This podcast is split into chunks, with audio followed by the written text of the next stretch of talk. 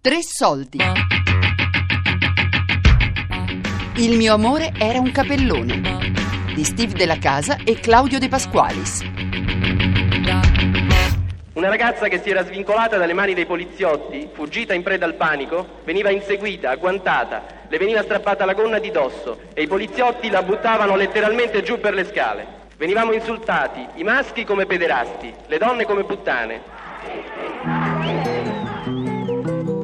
Il malessere che attraversa la generazione del boom diventa a poco a poco una grande spinta all'impegno politico. Che roba contessa all'industria di Aldo han fatto uno sciopero, quei quattro ignoranti volevano avere i salari aumentati, gridavano pensi di essere sfruttati e quando è arrivata la polizia e ad un tratto riuscimmo a venire fuori come si poteva passando in mezzo a questa selva di celerini fu uno di quei momenti di grande confusione. Io ricordo di essere arrivato eh, in, cima, eh, in, cima, a una scalinata interamente coperta della schiuma degli idranti e di essere stato poi trascinato da una ragazza a terra, rotolando per tutta la scalinata e riuscendo a ritrovarmi al di là delle gambe dei celerini che facevano una specie di eh, muro, insomma.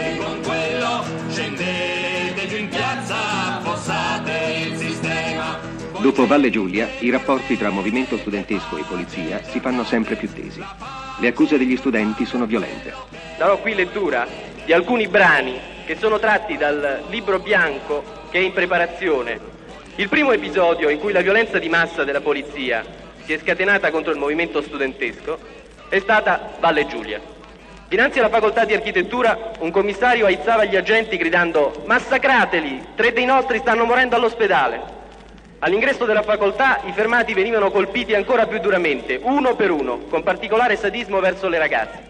Quello che prima sembrava un vago disagio generazionale diventa in breve tempo consapevolezza politica e produce un vero e proprio protagonismo politico. E oggi ho visto nel corteo tante facce sorridenti, le compagne 15 anni, gli operai con gli studenti, il potere agli operai al sistema dei padroni, sempre uniti vinceremo. Viva Mao, rivoluzione! Si passa dal vestirsi in un certo modo e dall'usare la musica come strumento identitario all'analisi delle contraddizioni di un mondo nel quale la ricchezza non è in realtà un bene di tutti, ma di poche persone e il progresso diventa non un fattore positivo, ma un indubbio elemento di impoverimento dell'uomo e dell'ambiente.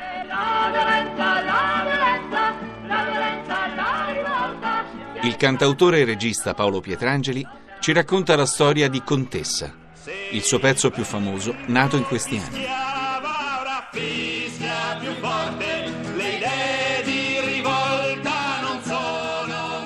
Quando scrissi Contessa, la scrissi perché avevo sensi di colpa nei confronti degli altri miei compagni che occupavano la notte e i miei genitori non mi consentivano di star fuori la notte.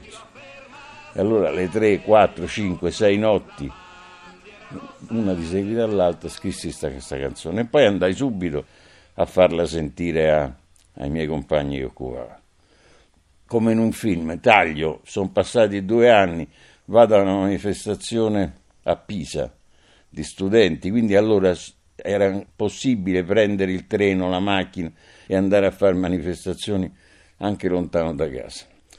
E mentre camminavamo dal corteo che era grande, parte contessa. Io non avevo fatto dischi, non avevo fatto nulla. Avevo soltanto cantato quella canzone qualche volta nell'università, all'università o in qualche piazza. Non solo c'era la voglia di ascoltare, ma questo passaparola e quindi questo tessuto sociale che consentiva lo scambio era molto, era molto presente, era molto vero, era molto vivo. Ma, e quindi quest'alba noi per cui spero sempre che dopo il tramonto ricomincia l'alba. Assemblea del movimento studentesco nella sede della FIGC in via dei Frentani a Roma. È evidente che il comportamento delle forze di polizia è il frutto di un'educazione sistematica alla violenza, sicché il tipo ideale del poliziotto è il fascista. A queste accuse risponde Pierpaolo Pasolini, che in una sua accorata poesia si schiera dalla parte dei poliziotti. Avete facce di figli di papà. Buona razza non mente. Avete lo stesso occhio cattivo, siete paurosi, incerti, disperati, benissimo, ma sapete anche come essere prepotenti, ricattatori e sicuri. Prerogative piccolo borghesi, amici. Hanno impugnato i manganelli ed han picchiato come fanno sempre loro e all'improvviso è poi successo fatto nuovo, un fatto nuovo, un fatto nuovo, non siamo scappati. Quando ieri a Valle Giulia avete fatto a botte coi poliziotti, io simpatizzavo coi poliziotti. Perché i poliziotti sono figli di poveri, vengono da periferie, contadine o urbane che siano. Quanto a me, conosco assai bene il loro modo di essere stati bambini e ragazzi. Ma anche il mondo della canzone registra questo cambio di umore, questa volontà di esprimere in modo sempre più forte il dissenso nei confronti del potere dei potenti.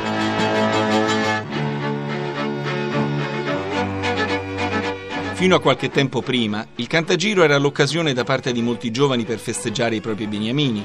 Nel 1967 diventa invece oggetto di contestazione.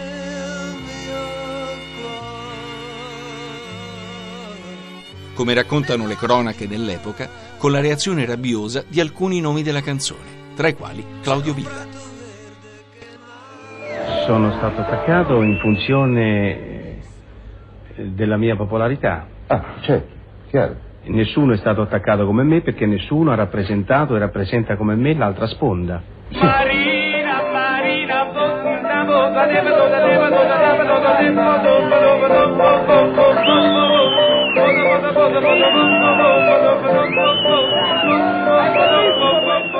e anche il suicidio di Luigi Tenco, che funesta l'edizione del 1967 del Festival di Sanremo, sembra anch'esso un grido di dolore contro la mercificazione dell'arte e della canzone.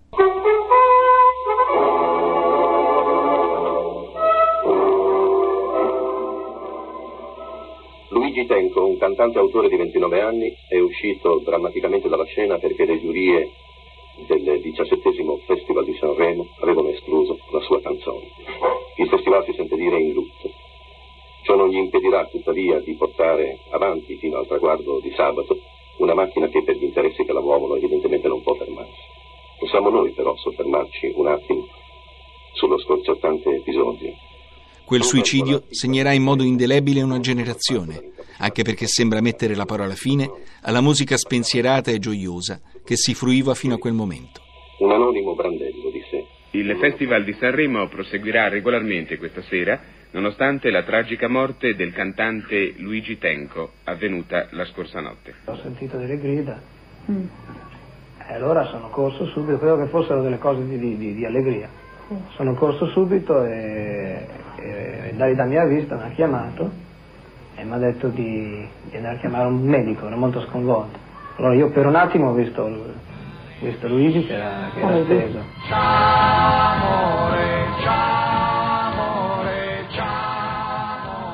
Mi sono innamorato di te perché non avevo niente da fare il giorno volevo qualcuno da incontrare la notte volevo qualcosa da sognare. L'impegno civile, la passione politica e l'adesione a quanto sta accadendo nelle università, nelle fabbriche, nelle piazze, diventa il nuovo tratto distintivo della controcultura giovanile, realizzando così una nuova piccola rivoluzione in brevissimo tempo.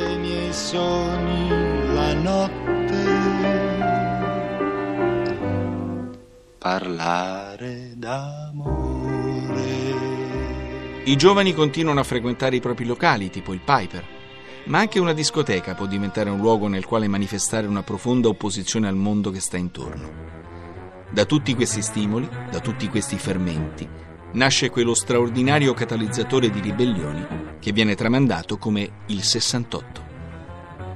Ecco il locale romano che è balzato agli onori della cronaca in Europa e nel mondo. È un locale vastissimo nel quale si danno appuntamento scatenati giovani beat. Giovani capelluti, zazzeruti, lanuti. Beh, ogni regola ha le sue eccezioni. I giovani d'oggi ballano? E chi lo sa? A giudicare dal loro atteggiamento diremmo che più che ballare soffrano. Soffrono, brancolano, si dibattono, annaspano. E quando hanno finito di soffrire, di brancolare, di annaspare, nelle brevi parentesi tra un ballo e l'altro, dondolano. E questo è il loro relax. Questa giovane deve essere piaciuta molto al nostro operatore, due panoramiche, avanti e in tre. In questo locale il ballo, quel ballo lì, è la vera, l'unica ragione di vita dei ragazzi che vi si affollano. Basta sedersi a un tavolo una mezz'oretta per vedere tutta una galleria di tipi estremamente interessanti e pittoreschi. Questa figliola, per esempio, come nasce? Seguite, seguite per un momento le bizzarre evoluzioni sue e del suo cavaliere. Ma sarà poi il suo cavaliere? In questi balli ognuno viaggia per conto suo e chi ci capisce è bravo. Seguite le sue evoluzioni, dicevamo, notatene la grazia, la misurata compostezza. Uno non può non restare incantato, anche perché si domanda a chi telefono, allo zoo o alla nettezza urbana?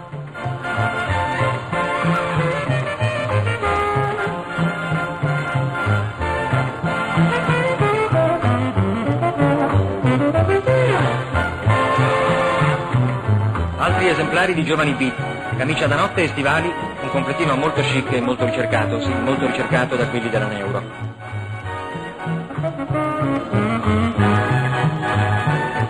Ed ecco un'altra ragazza a colloquio con un'amica sua. Ah, ci siete cascati. È suo fratello.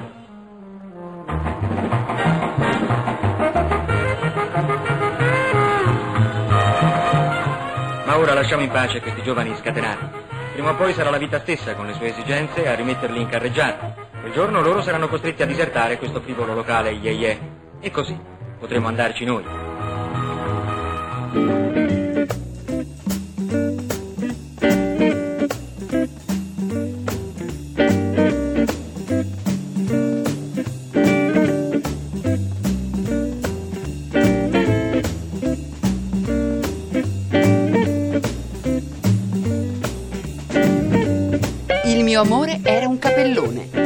Steve Della Casa e Claudio De Pasqualis. Regia di Ornella Bellucci.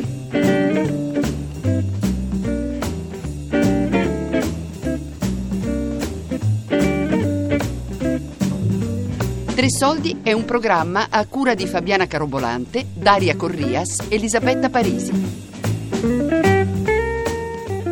Tutti i podcast su tresoldi.rai.it.